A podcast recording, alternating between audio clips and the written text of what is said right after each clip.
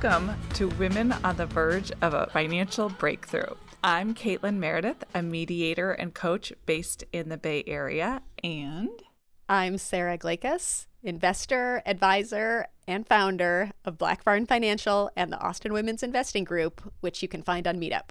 So, this is the podcast where we figure out finance one dumb question at a time. Because when I met Sara, when I was a student in her Investing for Beginners class several years ago, my financial planning activity was to collect all of the envelopes that arrived to my house that had anything to do with money or finance, collect them in a neat pile, put a rubber band around them, and put them in the back of the filing cabinet. That's an awesome system. I love it. Thank you, Sara. I agree.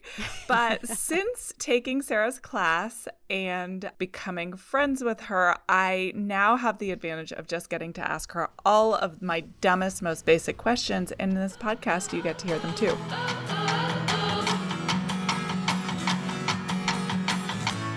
On this episode, we have a question from a curious listener named Carin. Yes, I'm ready. Let's do it. This is Carin's question. I have like three different retirement accounts one Roth, one non Roth, maybe it's a 401k, one through work. It seems overwhelming to try to make sense of them and coordinate a coherent plan, so I just ignore all of the accounts. Am I doing the right thing? Sara, what do you say? That's a really good question. I think this is really common where it's just like out of sight, out of mind, right? What I would suggest is if you know you have these three accounts, I think you need to take a little bit of time and look at what you're investing in inside the accounts without getting too overwhelmed with anything else. You can keep the three accounts as they are, but I think you need to make sure that you are investing in stocks and bonds, mutual funds, something inside the accounts. Okay, so wait a second. It's so interesting that you started with that because I thought it was like, how will we consolidate those accounts or whatever? But you're saying, like, before you even get the idea of consolidating or whatever, find out what's in them to make sure what's in them is what you want to be in them.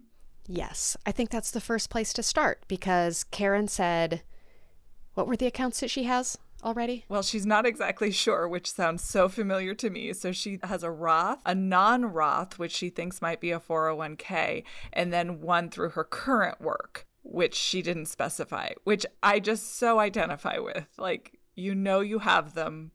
You don't exactly know what they are. So it's a whole different subtopic to talk about what the accounts are. But, you know, we talked a lot in the past about compounding, time value of money, the idea that your time is valuable before you go through all of this time and effort to figure out what the accounts are that you have.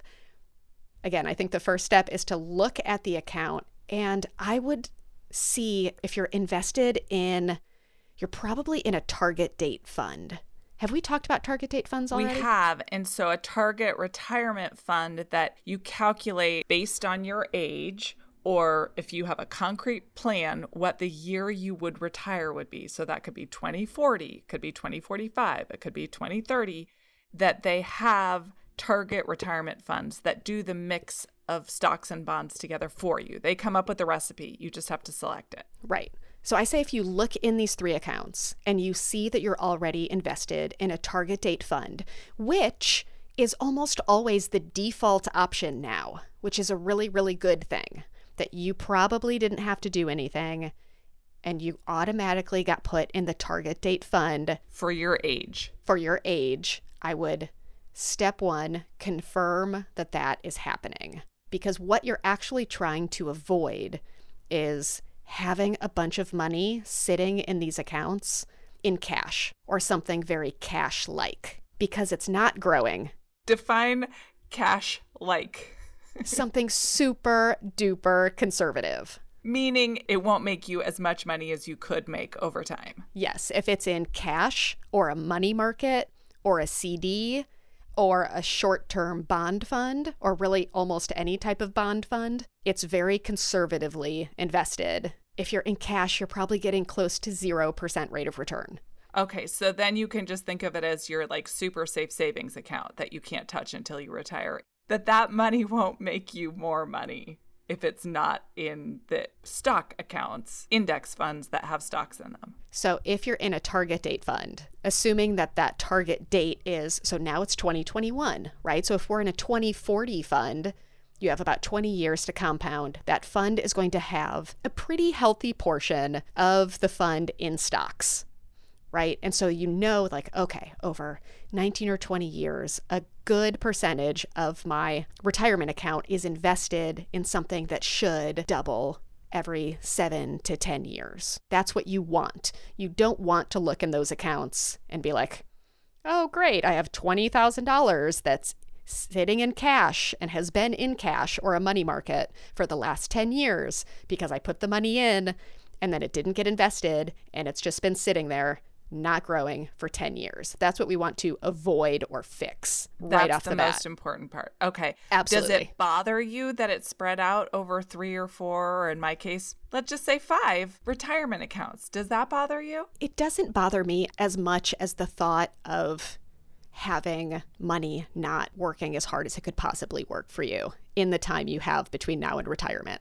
So I would say, like, if we're doing the simplest thing, it's looking at those three accounts, not worrying too much about what they are right at this very second, and just making sure that they're invested. If the funds are not invested or they're in a money market fund, move them into the target date fund that you have access to in your retirement account. Okay. Here's such a dumb question. And I'm thinking that by the time it comes out of my mouth, I might know the answer already, but I have to say it out loud. This is a safe space, right? Oh my gosh, I'm on the edge of my seat. okay, let's say I have $10,000 in account A, investment account A, $10,000 in investment account B, and $10,000 in investment account C. They're all in the same target retirement. Do I make as much money on the doubling cycle as I would on a single account that had $30,000 on it? I love that question. People ask me that question all the time. Thank God. Thank God. I feel like it's super obvious that it would be the same amount. It's the same. Okay. But it's not obvious, right? Like you're thinking that somehow you'd end up with more if they were all consolidated in one big account. Or sometimes people think they would get more if it's spread out among more accounts. The answer is it's the same. Where you might get a little bit of extra return is if you have three small accounts, maybe by consolidating into one big account, you would qualify for a mutual fund that has a lower expense Oh, ratio. Yeah, yeah. And I know when I've bought certain index funds, if I don't have a certain amount of money, I can't buy, like, there's a threshold, a minimum amount of money that you need to buy certain shares. And so if I had all the money together and I, does this make any sense yeah, at all? no, it totally makes sense. Will you explain what I'm saying? Because I don't understand it enough only to know that when I've tried to buy certain index funds, I didn't have enough money to buy the one I originally was trying to buy. Yes. So at Vanguard, we'll use that as an example. Most of their index funds have a $3,000 minimum. Once you get to $3,000, you can buy the investor class shares of Vanguard funds. And then once you get to a higher level, 10,000 or 15,000 or 20,000, you qualify for the Admiral shares of the same mutual fund. Isn't that a pilot? I think is an Navy? admiral? Navy. Yes. So okay. then you reach admiral status and your funds have a lower expense ratio. So if you're paying less in fees, then In proportion to the amount of money that you have there. right, then you would keep more of the money and less would go out in fees. So that's where consolidating things can make sense. But I would say that that falls into the category of optimizing your portfolio and making it more efficient. It's not typically where I think people should start. Okay. You start by checking to make sure that your retirement funds, especially, are invested.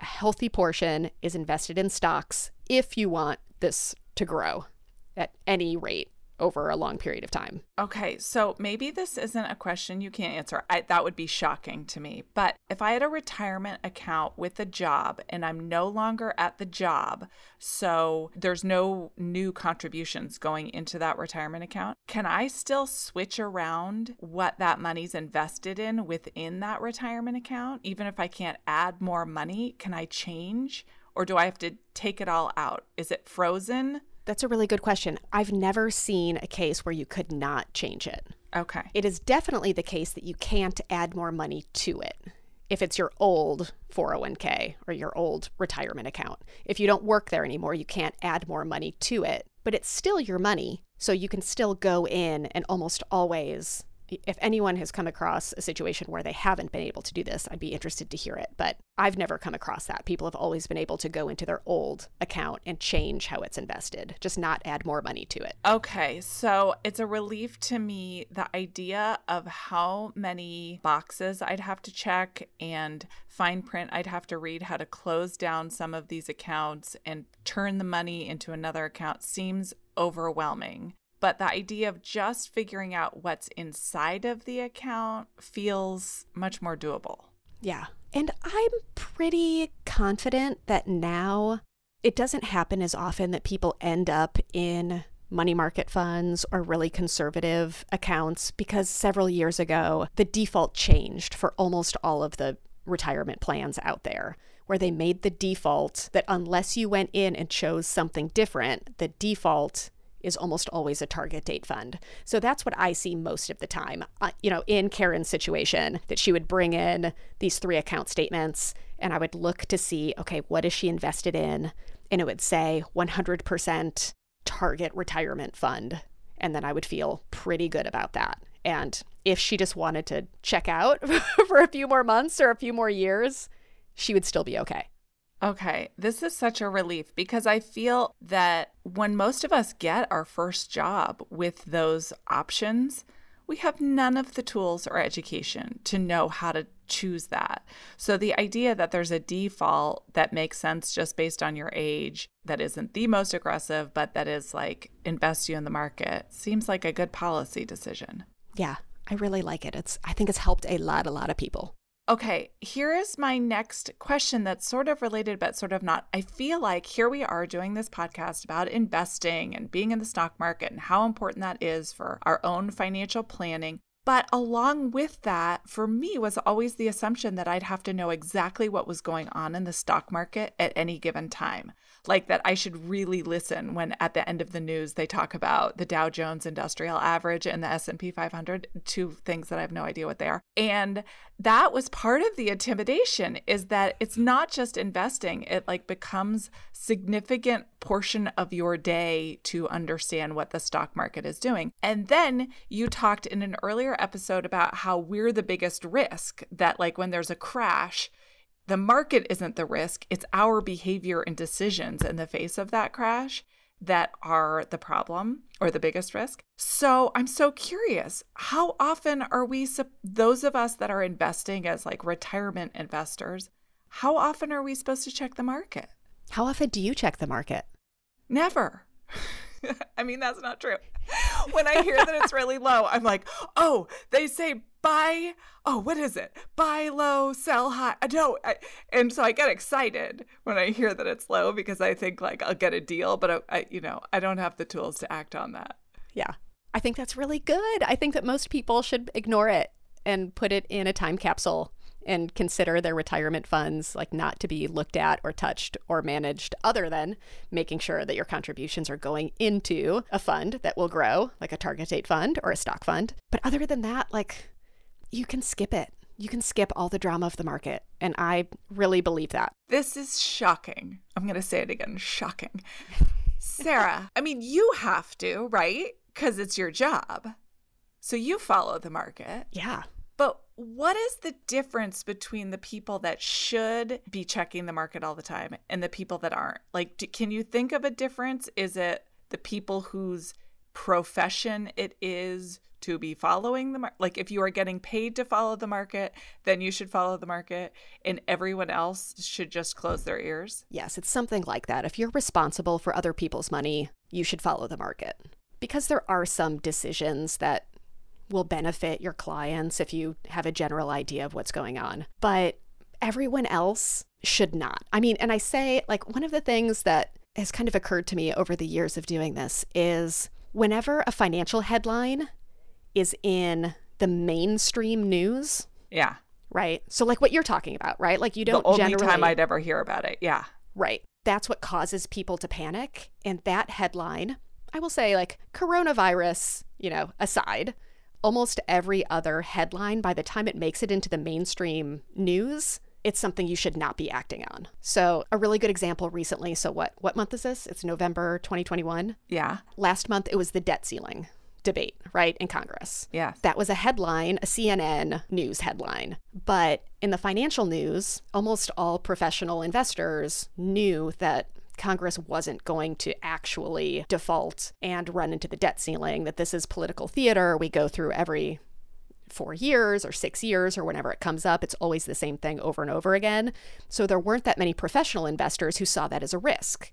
The market sold off. And people called and said, Oh my gosh, I'm so worried about this. I'm so worried that, you know, in this case, it was, you know, Republicans are going to drive us into this brick wall out of spite. But I would say most professional investors did not think that was going to happen. Sara, what does that mean that the market sold off? Oh, that just means that the market fell. It went down in price. Stock prices went down. Okay. So people then could buy low at that moment. They could if they weren't too scared. And I will say, like, the stock market didn't sell off by that much in this case. It was, I don't know, between 5 and 10%, depending on what you were looking at. But it was one of those headlines that caused people to reach out and be worried. And so as I was thinking about it, I was like, okay, well, this is something that's in the mainstream non financial news. And in the financial news, they were kind of talking about it, but not as like a major risk to the actual market. The way that the financial community was looking at it was, oh, this is something that could cause retail investors, which is what you call non professional investors. So I'm a retail investor? You're a retail investor, right? So this is a headline that would cause retail investors to sell because they perceive it as a much bigger risk than how it's perceived in the financial community. So, what I hear you saying, Sara, is that by the time a dummy slash retail investor like me hears any kind of stock market news, it's too late to do anything about it anyway. so I should just ignore, ignore, ignore. And that's a huge relief because then I don't have to make any decisions. But it also seems crazy. Like, on the one hand, we're telling people, like, you want to have a million dollars in this system, but then also just shut your ears and whistle and go on about your life. Like, I can't think of another situation where you're telling people to invest like a huge resource and then to totally ignore it. But that's exactly what you're saying. It is. So, this is like with the stock market, especially the volatility, so the up and down price movement, is not a bug, it's a feature. It's not a bug, it's a feature. You get higher rates of return, or you expect to get higher rates of return because of the ups and downs. That's what gives you the higher rates of return. So you can just kind of set it and forget it if you can get to a point where you believe that the US economy is going to continue to grow over the long run with lots of ups and downs and different cycles, and that's just how the market works. It will never stop working that way. But if you can get to that point, then it's okay to just walk away and come back in 20 or 30 years. Oh my God. Okay, so we need the like Obama anger translator. So, like, market crashes. And what I'm supposed to feel is, isn't this just beautiful? The stock market's so healthy. It's doing exactly what we knew it would do. And it's down. And that means it'll go up. And then I hear that it's totally peaked and I'm not allowed to be like, oh my God, I'm going to make so much money. I'm just supposed to be like, isn't this such a healthy feature of the stock market? There it goes again, vibrant with life. And that's it. Oh my gosh, I wish this whole podcast was you narrating the market just like that. It would be so awesome. I can't hear you. La la la la la la. yes, those are all great things. So we are supposed to only front load. We're front loading our opening the account. We're front loading choosing the index funds. We're front loading our level of risk, which we'll talk about in another episode. We're front loading all of these decisions. But the good news is the only additional decision is like way down the line. Well, A, can we start giving more to it at a certain point? And then B, like, when are we ready to take some out? But in the meantime, we don't watch the market. We don't have to take that on. I would just skip it. I would just sidestep that drama and just not worry about it. I mean, it's a lot to ask of people. So I'm curious. We talked in a previous episode about Robinhood, In my understanding of it, full disclosure, never been on it, only know what's in the mainstream news.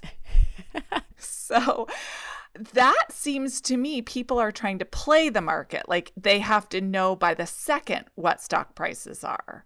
So that's a completely different experience that we're you're, she's smirking. It's not a smirk. You're no. frowning. You're looking worried. She's looking worried, people. it's my worried look. It's my furrowed brow look. Explain the furrowed brow, Sara. Yeah, it's I mean, it's just really different. The shorter the amount of time that you're in the market, the more random the movements are, the more it's like a coin flip. Is the market going to go up tomorrow or down tomorrow? It's basically a coin flip on that short of a time horizon. But because of economic growth and the creative destruction process of the stock market over long periods of time, you can look at a chart and see that it trends upward over long periods of time. But as you zoom in from years to quarters to months to days to minutes to seconds, those movements are more random. So you're not putting the odds in your favor of making money by buying and selling on such a short time horizon. You're leaving it up to chance. Maybe you're part of some like one of those Reddit fueled meme stock trading things. It falls on the spectrum of get rich quick versus investing. So if you want to dabble in something like that, just be really, really careful the stories are all about people who make a lot of money in a short period of time, but there's a lot of stories about people losing a lot of money in a short period of time and having it be gone forever. So you have to really, really be careful there. I'm just trying to think about how to harness that interest. I know a lot of young people got really into, you know, those meme fueled stocks, as you call them, or Reddit fueled stocks. And so, like, that's exciting that people are engaging with the system, trying to understand it so how to kind of harness that interest but what we're asking people to harness is super boring i know. Like, is anyone going to listen to this podcast? This is such a stupid idea. This is like broccoli and Aww. all of the kale and that's like really cool, you know, like the foam, you know, amuse bouche that you get at a fancy restaurant, like just super exciting, but actually doesn't fill you up. And we're talking about this like really long term, boring stuff. And what I really appreciate about what you said, and I feel like has come up before with us, is how few stories we hear about people's lives and about their financial lives, or I should say, the stories that we do hear are really dramatic. And in those cases, you were hearing people that made, you know, a 26 year old making like $50,000 in a day from GameStop stocks. So we hear that, but we do not hear the stories of the hundreds and hundreds or thousands that lost real money in that same endeavor. And similarly, it doesn't really make a good story, as you've said many times, like, well, I put $500 a month in my retirement account.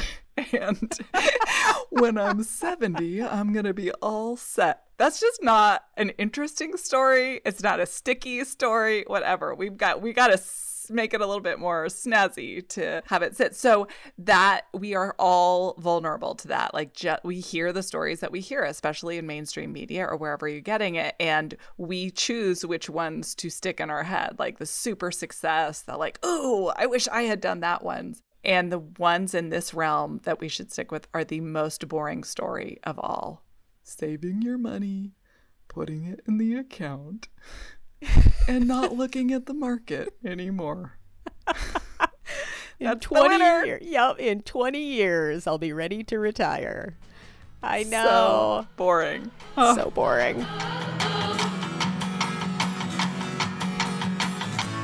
Okay, Sara, are you ready to tell women on the verge of a financial breakthrough what is one thing they could do today to take the first step, the next step on their financial journey? What are we calling it? A journey? Yeah. Experience? Plan? Future? All of those things. Yeah. I think we go back to if you're that person with accounts, maybe it's three accounts, maybe it's 10 accounts, maybe it's one account, get a copy of your most recent statement. And there will be a section where it shows you sometimes it's called holdings, sometimes it's called positions, but it'll show you what you're invested in. And make sure that that thing is not cash or a money market or something really, really conservative like a bond fund. I think that you want to be looking for it to be invested in a target date fund or some collection of funds. Some of them have the word stocks or equities in them. Some of the funds might have the word bonds in them, but you want to make sure that your money is being invested in some way. That's the first step. If it's not being invested, either chuck it into a target date fund that's available to you or call someone to get some help just to make sure that that money is not sitting in cash for the next 10 or 20 years like maybe it has been for the last 5 or 10 years. You want to get it invested. I love the part where you just said call someone because I was just about to make a plug for like if you know the company that's holding your money but you can't remember where call them. Like they have amazingly good customer service representatives to walk you through finding like I know Schwab has it but I don't know where it is. I those statements don't come to the house. I don't use that email anymore. Whatever. Call them. Like they will have your social security. Like there's a way to prove to them that you are who you are and say, I need to know what's in that account. How do I do that? And then if they tell you and it's and you say, Well, how do I put that into a target retirement? Like you don't have to pay someone to get that information. The company holding your money in an investment account has people that will walk you through that. Am I naive in saying that? No, that's exactly spot on right. And they might not be able to give you formal recommendations on what you should be investing in because that falls in the realm of investing advice, but they can lead you down the right path in a hypothetical way. Like, hypothetically speaking, if you wanted this money to grow and double over the next seven to 10 years, you could invest in a fund like this. So they can give you guidance. It probably won't fall in the realm of advice unless you're working with a financial advisor, but they can give you so much information to work with. And they can tell you how to find out what you are invested in. Yes. Oh, like absolutely. where your money is, like just the most basic thing. Because that was such an intimidating, even though I was getting the statements, like you just said, oh, it's going to be called positions or holdings. Like we don't use either of those words in our normal lives. And then they have to come up with a couple different ones. Like, so don't worry about having to know what all the words mean. Just call them. There are normal people that you can talk to and say, I am trying to find out where my money is. I know I have a retirement account with you guys, but I have no idea where it is and I want to know what's in it. And they'll walk you through that part. Definitely. Just call people. Call. Just reach out. We need a song for that. Okay. Thank you so much, Sara. Thanks, Caitlin. This is so fun. Bye. Bye.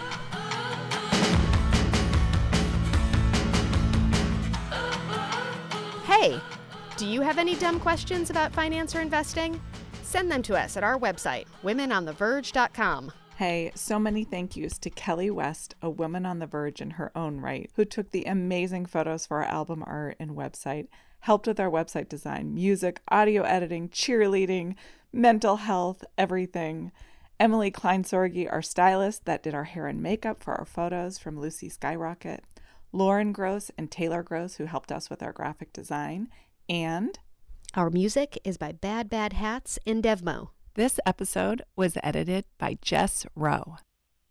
If your partner is making you ask for money, giving you an allowance, taking your money, or not letting you know about or have access to family income, this could be economic abuse. Learn more at thehotline.org or call 1 800 799 SAFE. So, Sara, because you're a financial professional, we have to read a disclaimer for this podcast. I would actually really love it if you could read the Oh disclaimer. my God. And your Okay, doing it. This podcast contains general information that is not suitable for everyone. The information contained herein should not be construed as personalized investment advice. Past performance is no guarantee of future results. There is no guarantee that the views and opinions expressed in this podcast will come to pass. Investing in the stock market involves gains and losses and may not be suitable for all investors. Information presented herein is subject to change without notice and should not be considered as a solicitation to buy or sell any security. I know the first thing you notice is that I'm covered in gold. The trip at the wrist, it can turn a hot bitch cold. To get what you want in life, girl, you gotta be bold. Now I'm a direct, and